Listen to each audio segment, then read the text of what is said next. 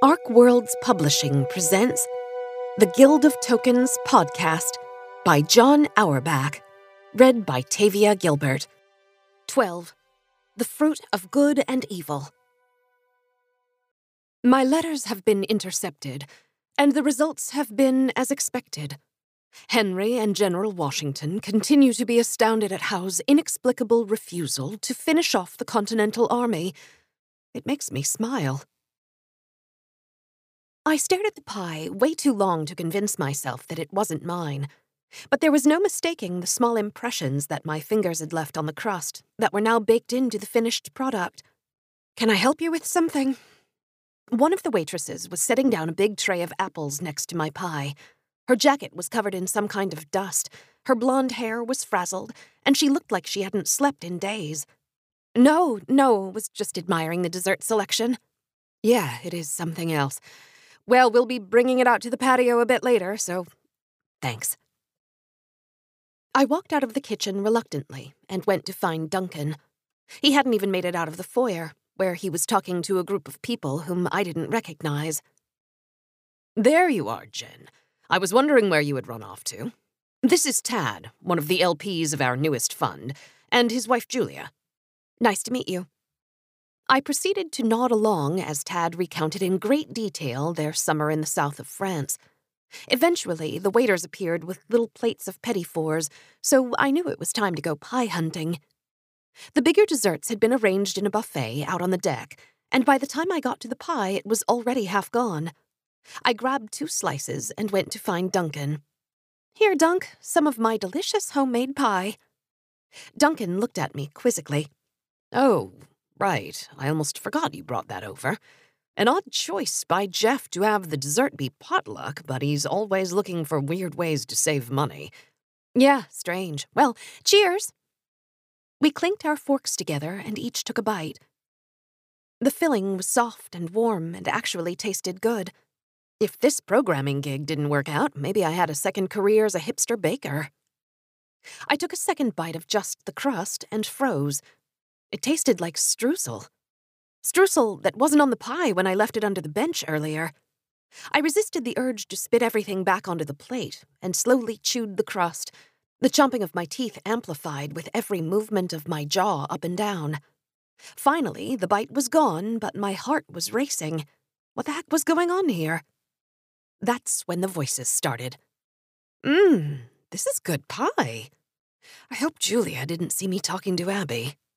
It actually worked. I clutched my ears and nearly fell over.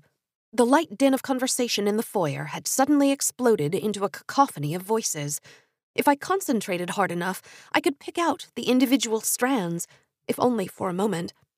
Time for another drink. This house is so pedestrian. Next party, I need to have Barbara pick out something for Jen to wear. It's embarrassing. That last voice I recognized. I stared up at Duncan, who was chowing down on the rest of the pie slice, seemingly unaffected by the voices and oblivious to the fact that he had just insulted me. Dunk, what do you think of my dress? Lisa lent it to me. A lie. This dress had been in my closet since college. It was a miracle it still fit. Duncan nearly spit out the pie, which sparked a coughing fit that continued for over a minute. Whoa, sorry, wrong pipe. Your dress? It looks great, babe. You look good in anything. I glared at him, not sure whether to accept the compliment or call him on the. What are you doing? A woman's voice cut through the others, and I looked around the room to see who was yelling at me. I said, What are you doing? The voice hit me again a second time, and I nearly fell to the ground. A chair was set nearby, and I staggered over to it and sat down. Jen, what's wrong? Probably had too much to drink. She's always been a lightweight. Duncan's words and thoughts hit me back to back, but I didn't want to deal with him right now. I just wanted the voices to go away. Just a bit of a headache. I'll catch up to you in a bit. He nodded and walked away, leaving me alone with my thoughts and everyone else's, apparently. Don't ignore me. I asked you a question. Who, me? I said out loud. Yes, you. But you don't need to shout. I can hear you even if you don't speak. Oh, I thought. What do you mean? What am I doing? I'm being bombarded with the thoughts of half the people at this party. Yes, I know. And you almost ruined a perfectly good experiment. Um, sorry? The sensation of talking with someone in my mind was incredibly disorienting, and stop that. You know I can hear what you're thinking, right? I just didn't think you would be able to hear me back. That has made things interesting. Glad I could help. I'm not sure I would go that far, but you've piqued my curiosity, so I'll let this go a little more before I get rid of you. Crap, crap, crap! I knew I shouldn't have eaten some of the apples. Wait, could she hear this? I needed to come up with a plan before. Too late. I heard it. I told you, it's like you're shouting in my ears from a foot away. So you're Jade Phoenix 42. Kind of a dumb handle, if you ask me. But I guess a small thanks is in order, though, for baking such a delicious pie. And for solving the mystery of why you can hear everyone, too. That would have been bug. I shut my eyes tightly and blocked out the rest of the voices. Instead of trying to block my tormentor's thoughts, too, I would channel them into a place where I was in control, my anti meditation skills finally proving their usefulness. I imagined myself in a bare room with no doors. Without warning, a big sheet of glass appeared on one wall that looked out into another room. I could vaguely see the contents of that room and the formless shadow of my tormentor, who was perched at the glass trying to listen. If my thoughts were loud, my voice would carry through the glass and she could hear me. But if I whispered, then she was cut off, and my thoughts were still my own. Excellent. Now to figure out how to get rid of this woman. So I asked what I thought she would think was a stupid question. Because of the apples? When I ate them earlier, nothing happened. I saw the shadow of the figure behind the glass move, but then the figure disappeared and a new image appeared on the glass. It was the fuzzy outline of someone walking through Running Brook Orchard. The image vanished as quickly as it appeared, and I forced myself not to think about it further. Of course not. Did you let your boyfriend over there have some? No. Right. Then there would have been nothing for you to hear. The apples create the link that allows thoughts to travel from one mind to the other. The mention of the apples again triggered another scene to start playing on the screen, but it wasn't like watching a movie. I was reliving a memory through her eyes. It was the orchard, except this time at night. I watched for a few seconds as she walked down the familiar rows of trees before the memory flickered off again. Oh, that makes sense. Like the Vervorium linking places. Yes, exactly. Now, if you don't mind, I need to get going and you. Wait, but then what about the pie? Do I need to lay everything out for you like a kindergartner? When you baked the pie, you degraded the apples so that the linkage between minds only went in one direction, like a one way mirror.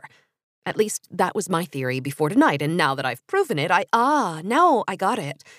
But hold on a second, there was streusel on the pie that I didn't put there. Was that part of it too? Don't be stupid. Your pie just looked so bland, so I needed to make it more appetizing. Anyway, I'm glad we cleared this whole thing up, and I really do need to get on with mind wiping and all, so, but why didn't you just go get the apples yourself?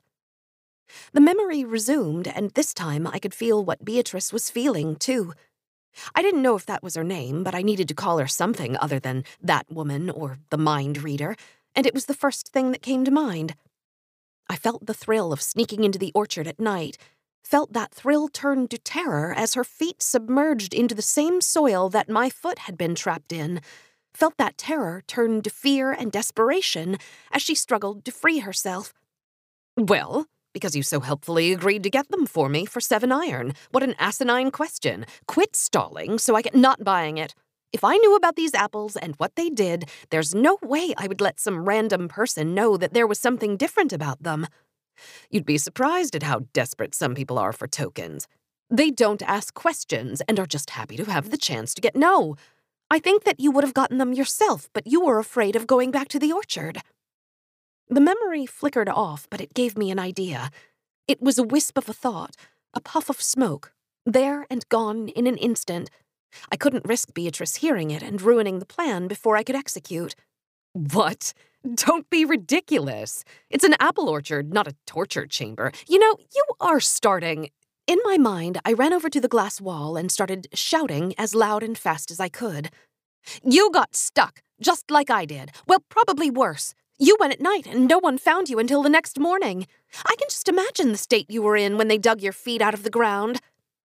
And as I recounted what I had just seen back to Beatrice, I felt the same feelings resurface in her mind, and the linkage between us began to weaken, the joined rooms becoming fuzzy. You were cold and tired. Your pants were soiled, and then, for good measure, they dropped you on the dirt and gave you a few nice whacks in the stomach. Then they stood you up, walked you out of the orchard, and tossed you onto the road. Guessing they banned you for life. Not that you could ever go back, the trauma. Stop it! The force of her voice pushed me out of the room in my mind, and nearly out of the actual chair I was sitting on in the real world. I straightened myself up and tried to refocus on the room, only for the voice to, You know, I was going to go easy on you. Just push you to drink a little too much so by tomorrow you wouldn't be sure if this was real or not. But now you've really pissed me off. The room snapped back into focus, except this time, instead of the glass divider, there was an old wooden door between my mind and her mind. As the knob began to jiggle slowly, I retreated to the back of my room. Oh, have I? The way I see it, we wouldn't even be having this conversation if it wasn't for me. I tried to keep up my confident front, but I could feel the fierceness of her anger increasing like a shark that smelled blood. Not a great way to repay someone who helped you out now, is it? You got paid what you agreed to, she yelled through the door. It began to open, but the wood was warped, and Beatrice had trouble pushing all the way through. Maybe so, but had I known when I agreed to your quest what I was really fetching, well, well, nothing. I found the apples. You're just a pair of hands, a pair that has overstayed its welcome. So if you don't mind, I think you'll be going now. The door flung open, and I saw her for the first time. Except it wasn't the first time, I realized. I had thought Beatrice was likely the snooty wife of one of Jeff's investors, but this made much more sense. The perfect way to infiltrate a party full of rich people with lots of secrets to be purloined. Because no one ever pays attention to the help.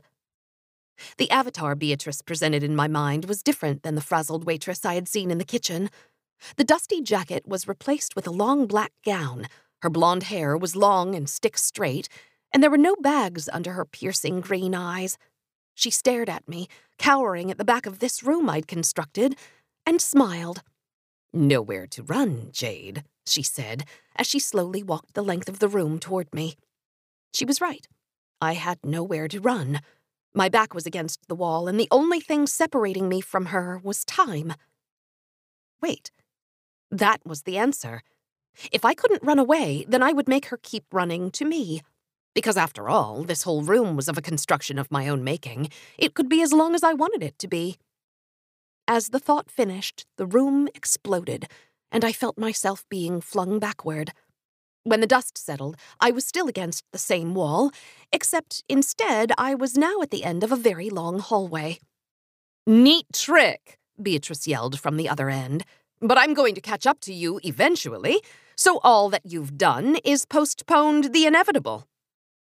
Beatrice trudged down the hallway in her heels, but that gave me precious moments to think of how to stop her. With the orchard memory used up, I didn't have any of her own pain left to use against her. That was okay, though, because I had plenty of my own to spare. Can I tell you a story? I shouted. It won't take long. I'll be done by the time you reach me. I was having a drink with a dear, dear friend the other day, and he was telling me about how he got into a right nasty scuffle with a bunch of street toughs and things got ugly. One of them had a knife, you see, and not one of your everyday run of the mill knives that just stabs someone and makes all the blood come out. No, this knife was different. Enough. She was getting closer, maybe only ten feet away. Get out of this house now, or it left a mark on its victim that just wouldn't go away. And then my friend, who loves a good joke, pulled up his shirt and. I pulled up the bottom of my dress while calling up the image of Steve's green scar. It was as horrifying as I had remembered it, and I felt a shudder ripple through my body. I looked down, and there was the scar, crisscrossing my stomach like a lightning bolt, its otherworldly glow casting the hallway with an eerie light. I looked up to see Beatrice only a foot in front of me, and the last thing I remember before the floor dissolved underneath us was the small purple stone around her neck, shimmering softly as we fell into a black abyss. Guild of Tokens, written by Jon Auerbach and read by Tavia Gilbert.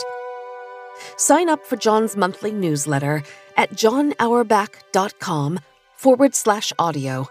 That's J O N A U E R B A C H dot com forward slash audio and receive a free copy of Guild of Tokens Origins.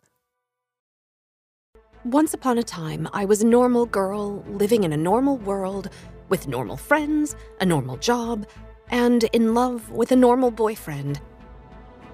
Once upon a time, I also clicked a link in a random email, discovered a secret world, completed quests, survived a fight to the death, and found a magic ring.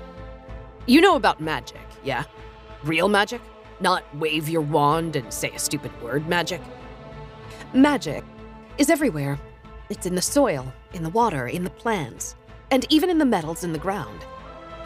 It's the most valuable natural resource in history, and most of the world doesn't even know it exists.